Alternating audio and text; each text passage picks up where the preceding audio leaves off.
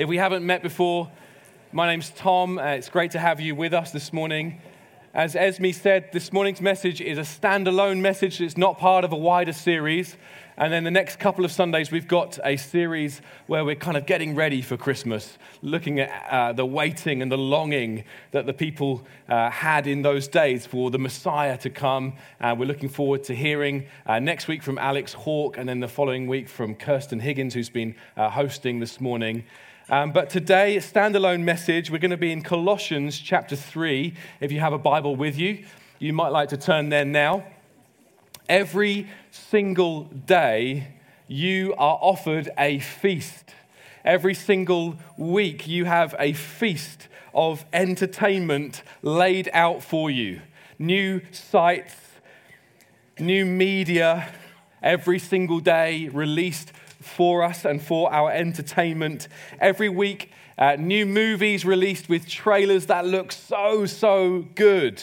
Every week, artists dropping another album or another single that we didn't see coming that just demands to be listened to another new series on Netflix that looks so binge worthy that you think, I have to see that. Everyone's talking about it. I have to see it. Every day, YouTubers dropping a new video that you just, I feel like I have to watch, keep up to date with. Every time you open up Instagram, there are hundreds of new images to look at. And if you get bored of looking at them, you can just drag down and refresh, and hundreds more images appear.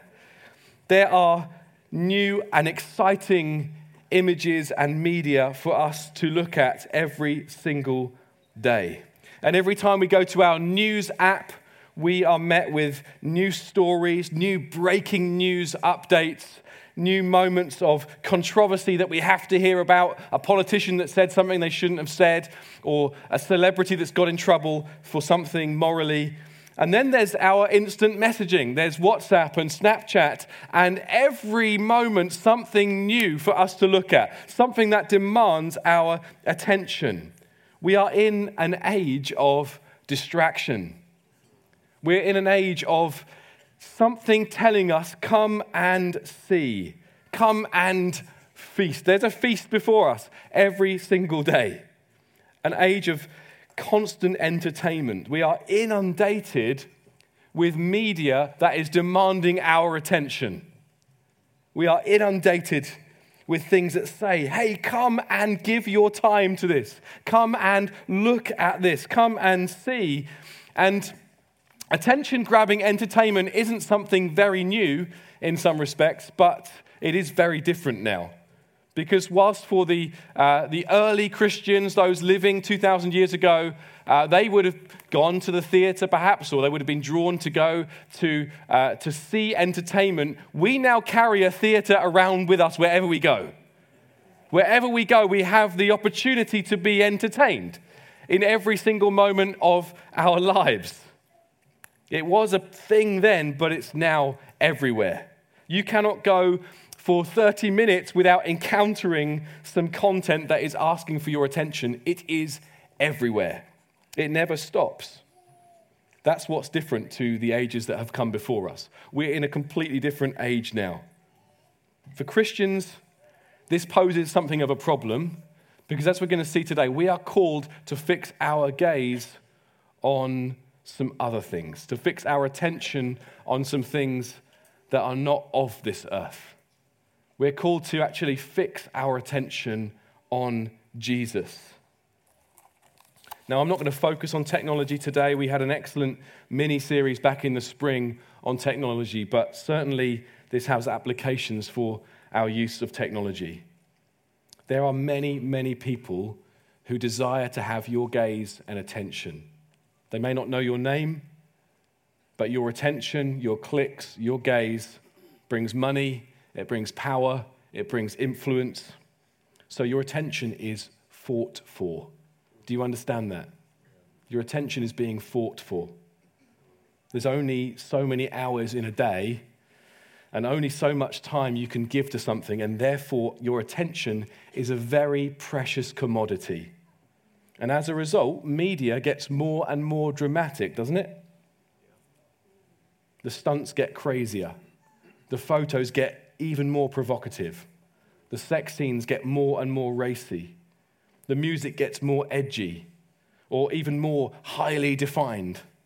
There's got to be something done to grab your attention. You have to understand this.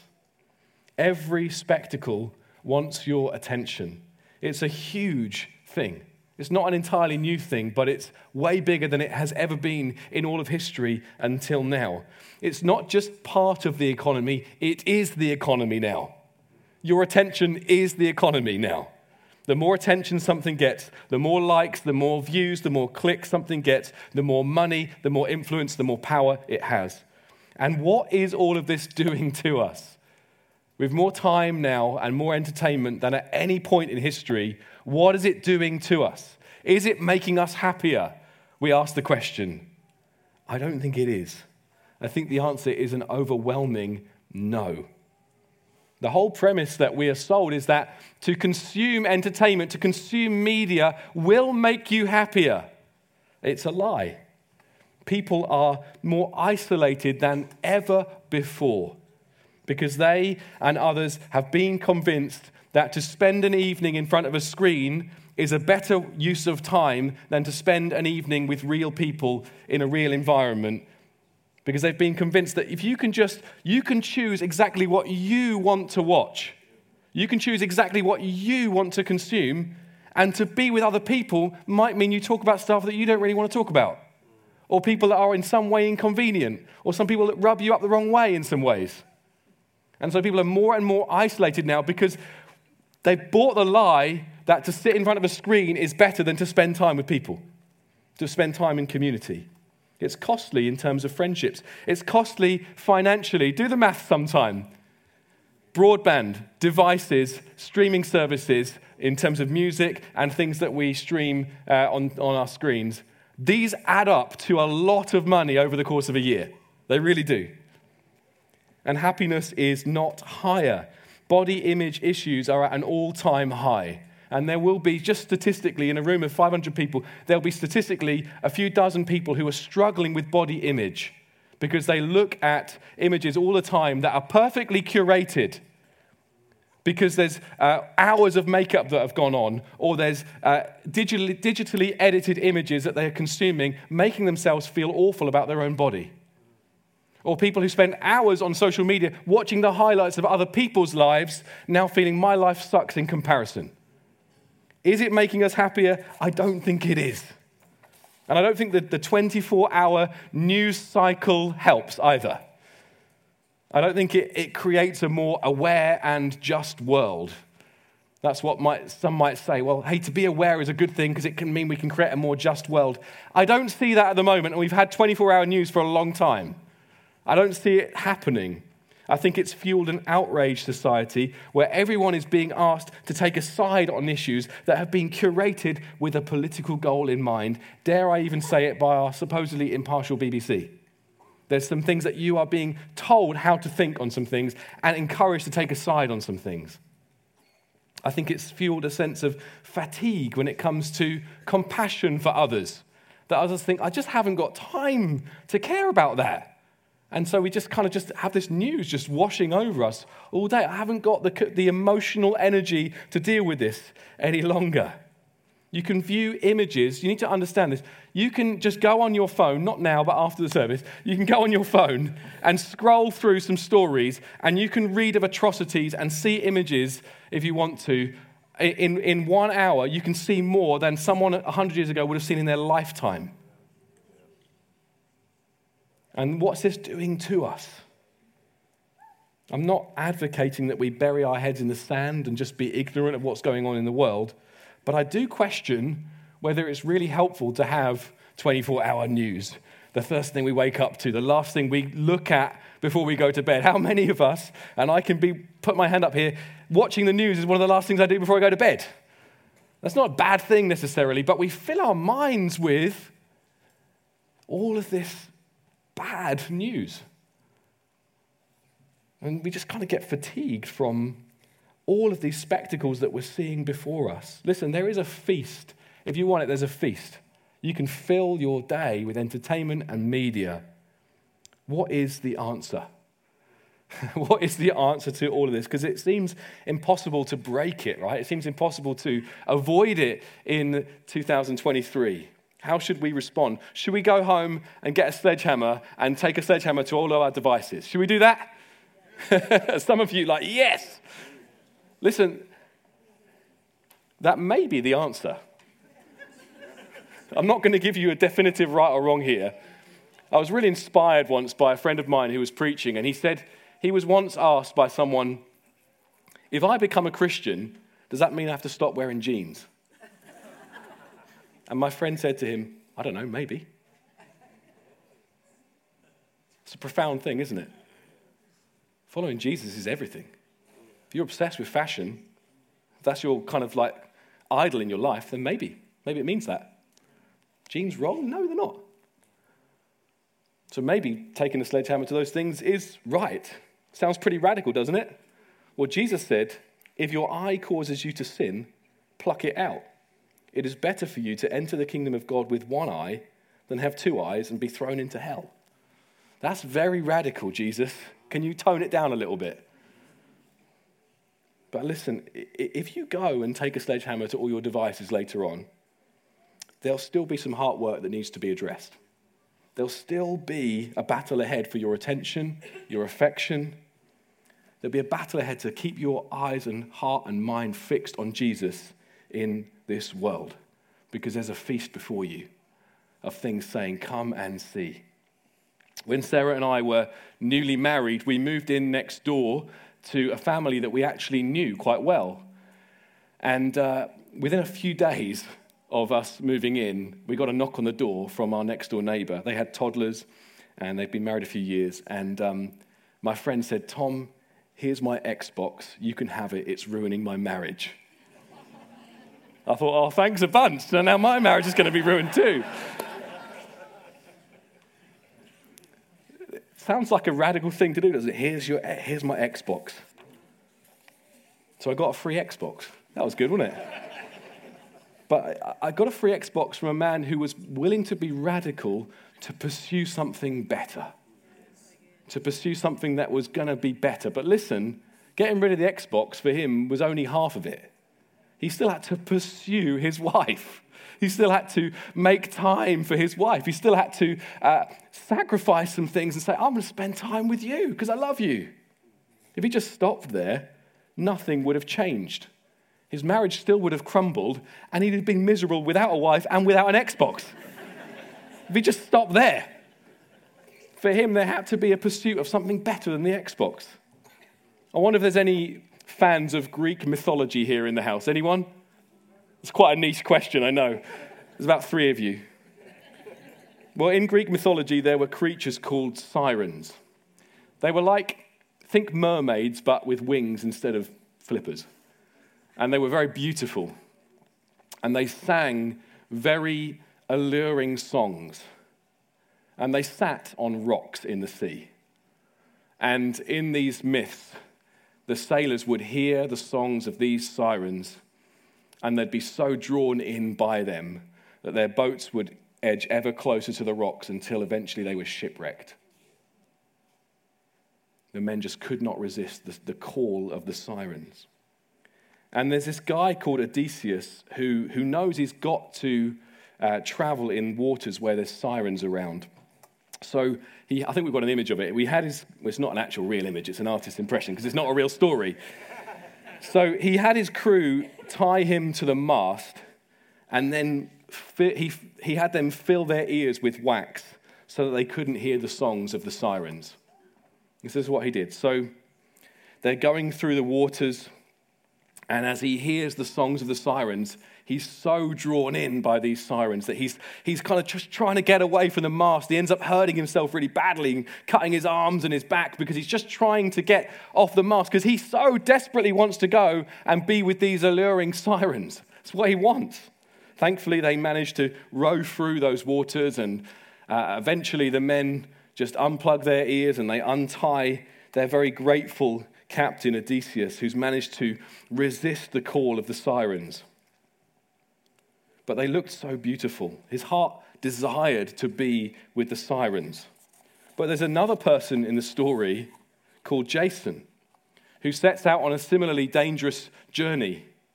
And he instructs a man called Orpheus to play beautiful music on his harp throughout the journey. It was so beautiful that the sailors didn't even hear the songs of the sirens because they were consumed with the beautiful music that Orpheus was playing. You see, the, the first approach of Odysseus is like what, what happens when we take radical steps to deal with something that maybe the Holy Spirit has convicted us of, but we, we don't actually seek to delight in something better. We take a radical step, it's half, that's half of it, guys. But actually, there's a pursuit of something way better. And we end up miserable and kind of railing against the things that we've put in place and thinking, why did I do that? I'm miserable now. Friends, the way of faith is the way of Jason, who gets his friend to play beautiful music on his harp. There's a greater song, friends. There is a greater beauty. There's an ultimate reality that we can fix our eyes on we can fill our hearts with the wonder and the majesty and the worth of Jesus. There is something greater than all of the feast that the world has to offer us. There's something greater. There is a much more glorious song than the siren call of constant entertainment that says, Come and see, you have to see this. And Colossians 3 is where we read it. Since then, you have been raised with Christ Set your hearts on things above, where Christ is, seated at the right hand of God. Set your minds on things above, not on earthly things. For you died, and your life is now hidden with Christ in God. When Christ, who is your life, appears, then you also will appear with him in glory. Friends, you and I were created to behold beauty. You and I were created to be drawn in and fixated on and captivated by beauty. You were created to enjoy beauty. If you flick two chapters before in Colossians chapter 1, it says this in verse 15 the Son, this is talking about Jesus, is the image of the invisible God, the firstborn of all creation. For in him, in Jesus, all things were created, things in heaven and on earth, visible and invisible, whether thrones or powers or rulers or authorities. Listen to this all things have been created through him and for him. All things, friends, everything was created through Jesus and for Jesus. That he might be beheld, that he might be glorified, that he might be honored, that he might be, we might be captivated by him. This is what creation exists for. This world was made to display the worth of Jesus, the only and always existing Son of God and to be so distracted so as to lose sight of Him, take our eyes and minds off of Him, is to lose sight of purpose and meaning and significance in this universe.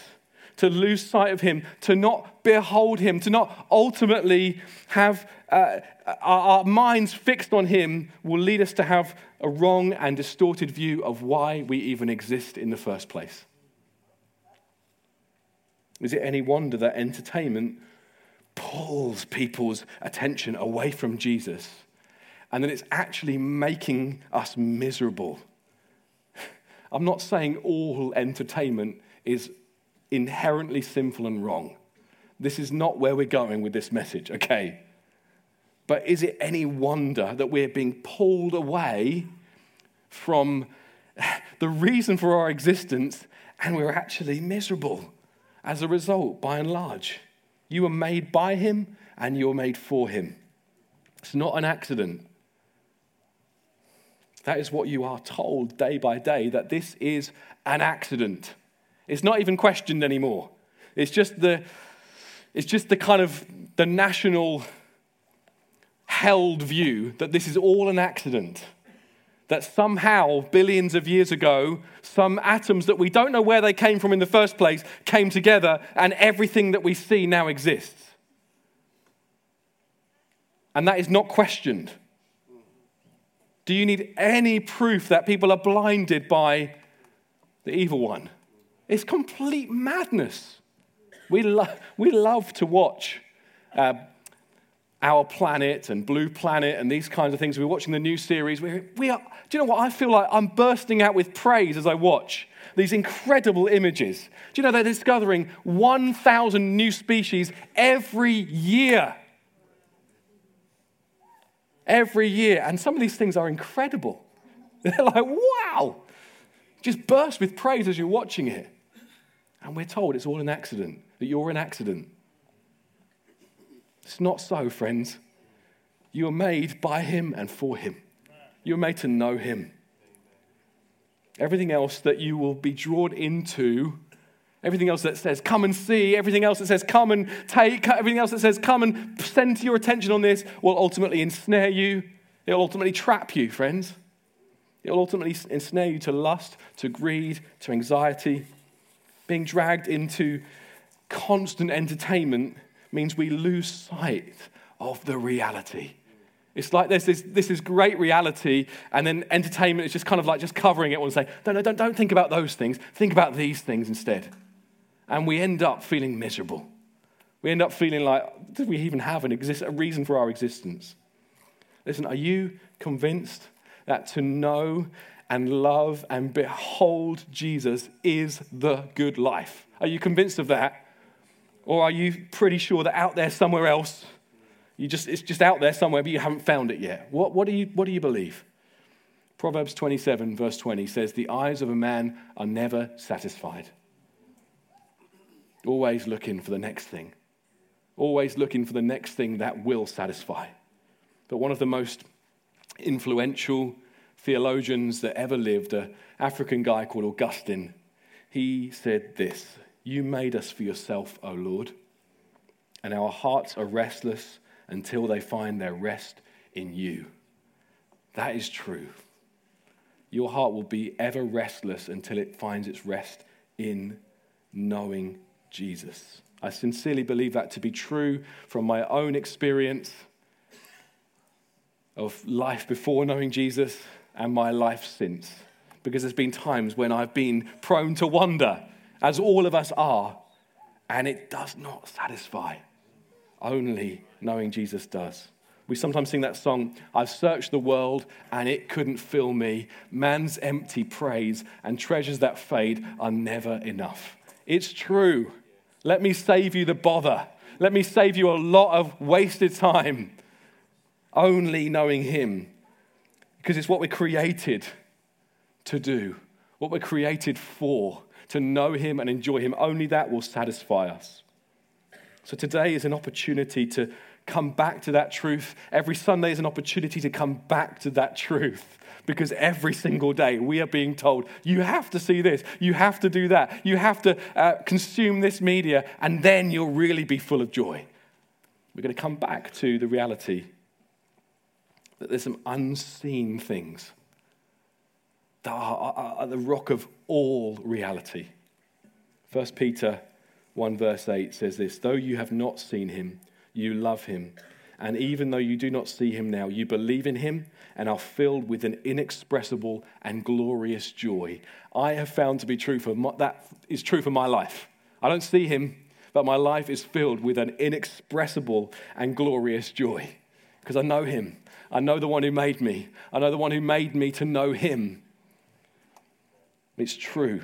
Sometimes all that gets squeezed out, doesn't it? Sometimes we know a heart drift, a drift of the affections. Affection drift from Jesus is caused by attention drift from Jesus. So if you came in this morning feeling like, I don't feel like singing these songs, I don't feel like it today, is it any wonder because the last 24, 48, 72 hours, you have been drawn to all kinds of other things. And we, most of the time, we don't even know it. Most of the time, we don't even think about it. Find ourselves a bit numb. Is it any wonder? Your attention has been fought for, it's been uh, vied for this week. All of us face this battle. None of us are immune to it. None of us get to sit behind the front lines. No, we're all on the front line, and there's a battle for our attention and for our affection.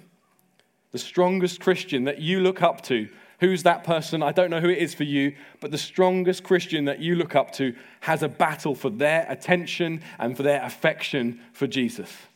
They're in a battle. You are in a battle. And to trade attention for Christ, for attention to entertainment, is the worst trade in the universe. It's always a trade that we end up feeling like we've lost out on. So, what is the answer? It's to do what Paul says in Colossians 3 is to keep setting your hearts on things above. In the original language, which would have been Greek of these verses, it would read like this Keep on setting your hearts on the things that are above, where Christ is, seated at the right hand of God. It's a, it's a continuous thing. We have to keep going, keep doing, keep coming back to, keep setting our hearts on. We've got to keep doing it, friends. Keep pulling back the curtains to see the true realities behind all existence. You see, we've got some curtains here, and these curtains are basically hiding people's coats, some spare music stands, and some amps that are not being used. If you peel back the curtains, you see the reality. Listen, we have these kind of curtains put in front of us life is all about uh, getting uh, entertainment and pleasure and as much money as you can, as much stuff as you can, having the best experiences you can in this earth. We've actually got to peel back the curtains and see what is actually behind all things. And there are four great realities that we need to feast upon that we find in this passage. Digital minimalism, friends, is not going to be the ultimate answer. A new app that you can get to monitor your screen usage is not going to be the ultimate answer. Smashing up your screens with a sledgehammer later on is not going to be the ultimate answer, although some of you may need to go and do that. Only beholding these four realities that we're going to see here in the last few minutes that we have will fill us and really satisfy and fulfill. What are they? Well, there's four realities I see here. Firstly, you have died to your old life. If you're taking notes, that's number one. You've died to your old life. When you place your faith in Jesus, a great exchange happens. You hand over your sin, all the things that you've thought and said and done that are offensive to God, that are not right in His sight. You hand over that, and Jesus takes the punishment upon Himself for those things that you've done wrong but you receive his righteousness. You receive his, per, his perfect uh, decision making and his perfect life of obedience to his Father as if you have lived that life yourself. A great exchange takes place, but also a union takes place where you get joined to Jesus. By faith, we are united to Christ in his death and resurrection. And baptism signifies that. And we're going to see some more baptisms in the weeks to come. We've seen dozens this year, praise God. We're going to see more in the weeks to come. And what we're seeing before us is both of those pictures kind of laid out before us. There's a picture of a cleansing because Jesus took our sin upon himself and gave us his righteousness. But there's a picture of a union as well that we recognize my old life is dead now. As I'm joined to Jesus, as he died, so I died. My old life died with him. It's in the grave. And now I've risen to new life, and I live with him now. Each baptism is a declaration of those things. You have passed from death to life because of Jesus, because of what he's done. You know, you're no longer of this current world. You are no longer of this current age. You don't belong to this anymore no longer at home here, as we're going to see in a minute. The second great reality is this God is above all, and Christ is at his right hand. The entertainment feast of this world is so designed to take your eyes off the reality of God to the point where people don't give this fundamental reality much thought at all. I was on um, Friday renewing my uh, broadband contract, so you see, we haven't chucked out our internet at home. And I, I, always try and play them a little bit and get the best deal as I can. We, you all got to try and do that. You can say, Look, I know other people can offer me a better deal. What can you offer me? And this guy really appreciated my honesty. And we started going through all of the things that he could offer, and we agreed a deal. And he said, What do you do? And I said, I'm a pastor. And he was just like, Wow. He said, You're, you're quite young. And, and I thought it was an old person's thing. And he said, You know what? I've never really considered faith before. Tell me your story. This is what happened on the phone. Tell me. So I got to tell him my story. And I got to invite, I found out where he lived, and we had a long conversation actually. I was thinking, this is amazing. And I found out where he lived, and I was able to say to him that there's a church there, they'll look after you really well. Uh, they'll do carol services. I'm certain of that. Why don't you go along to their carol services? Anyway, we've got to ring him again this week because Sarah's got to sort out our phone contract. So we've got his line to him. So, um, but, but people haven't considered these things because there's so much stuff to consume. Don't even have time to think about the realities of life. We end up sharing with people who just think, wow, for the first time, I've, I've never even considered these things before. God is above all. He's present. He's to be known. And his son is at his right hand. That is a really little phrase, but it's so important to us. Such significance in the fact that Jesus is sat down at the right hand of God. Hebrews chapter 1, verse 3 says, The Son is the radiance of God's glory and the exact representation of his being, sustaining all things by his powerful word. After he had provided purification for sins, he sat down at the right hand of the majesty in heaven. That is a reality to set your mind on, friends. That's a reality we're invited to set our hearts and minds on. That Jesus is at the right hand of God, having made purification for sins and having sat down, the job is done. That is a reality to fix your minds on. He's made a way for you and I. He's sustaining all things by his powerful word. If he stopped doing that, everything would just cease to exist. Reality number three Christ will appear again. The greatest spectacle is still to come, friends. The greatest thing, I mean, the cross was an, an incredible spectacle of the Son of God laying his life down. It was an incredible thing for the world to behold. And yet, there's a greater thing to come when Jesus will return. Revelation chapter 1, verse 7 Look, he is coming with the clouds, and every eye will see him, even those who pierced him. Some say, When's he going to get on with it? Well, the apostles' answer is that to a day, Jesus, to, for Jesus, a day is like a thousand years, and a thousand years is like a day. He's not slow in returning, he will return. And there will be a great feast, a great wedding feast, as he is joined to his church for all eternity. And he, he wants a people who long for his appearing who don't just know it as a theological fact, but who echo the sentiment right at the end of the Bible where the Spirit and the bride say, Come, Lord Jesus, who really want him to return. And the feasts of this world, friends, although they're not all sinful and bad, they will sometimes dampen our appetite for that feast. There'll be a different thing for everyone here. I'm, I'm calling us to soberly assess where we are at. This doesn't mean the same thing for every single person. Doesn't mean the response and the application will be the same for every person. But are we finding that our appetite for the return of Jesus is being dampened? Are our appetites for these great realities being dampened by the constant call to come and feast on other things? he will return. Keep your lamps burning, friends. Keep your lamps burning. Don't put them out. Keep your eyes and hearts and minds fixed on the day of his return. Great reality number four, and we'll finish very shortly. You will appear with him in glory. What a sentence.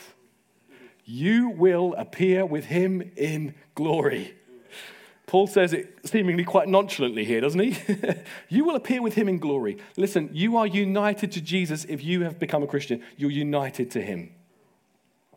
This is a certain thing. You, because you are united to Jesus, will appear with him in glory.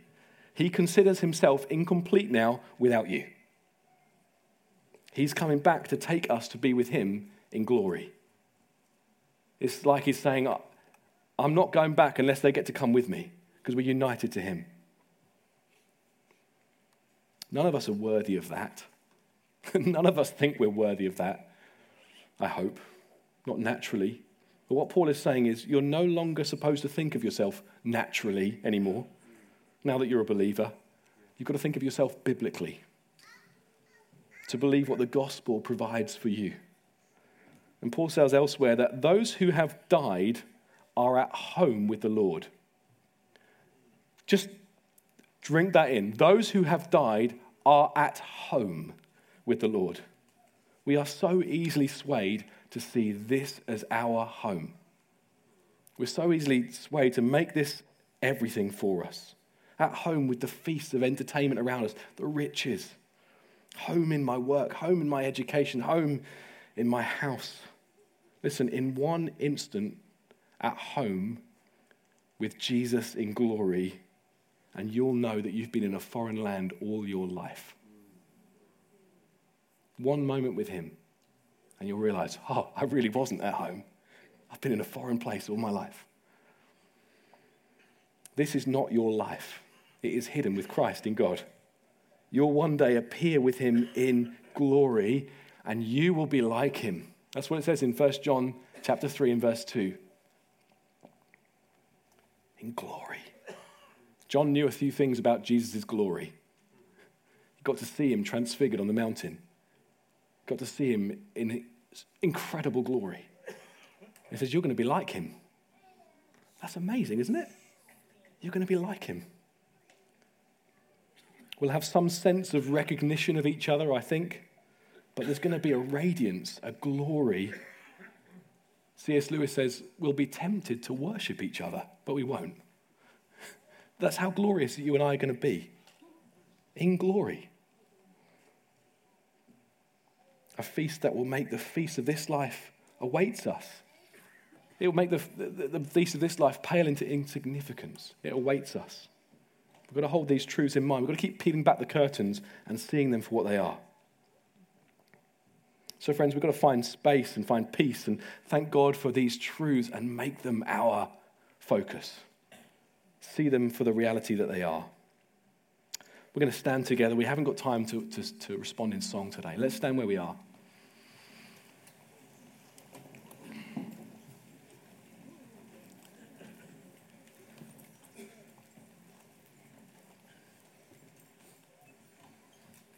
Maybe we just want to just get before God now, each and every one of us.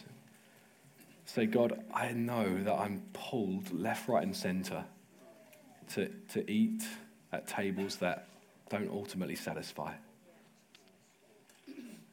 Lord, I want to just keep setting my heart and mind on you, on the things that are above.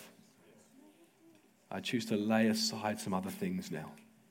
I choose to say, no, I'm not going to give my time to that. I'm going to, I'm going to fix my eyes day by day on the reality, the curtain pulled back reality. I don't want to be earthly minded, Lord. I want to be heaven minded, eternally minded. Just say that to Him. Put it in your own words. There may come radical steps from this. But, friends, we've got to listen to the more beautiful song. We've got to tune into the greater beauty. Just whilst you're just before God, just speak to Him. Tell Him what you need to tell Him.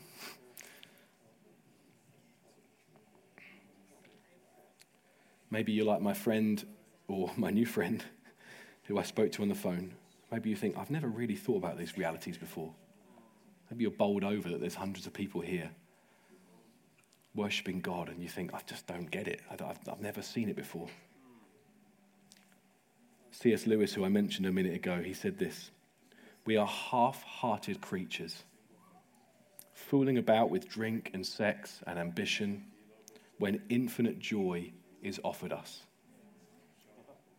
Like an ignorant child who wants to go on making mud pies in a slum because he cannot imagine what is meant by the offer of a holiday at the sea, we are far too easily pleased. That might be you today.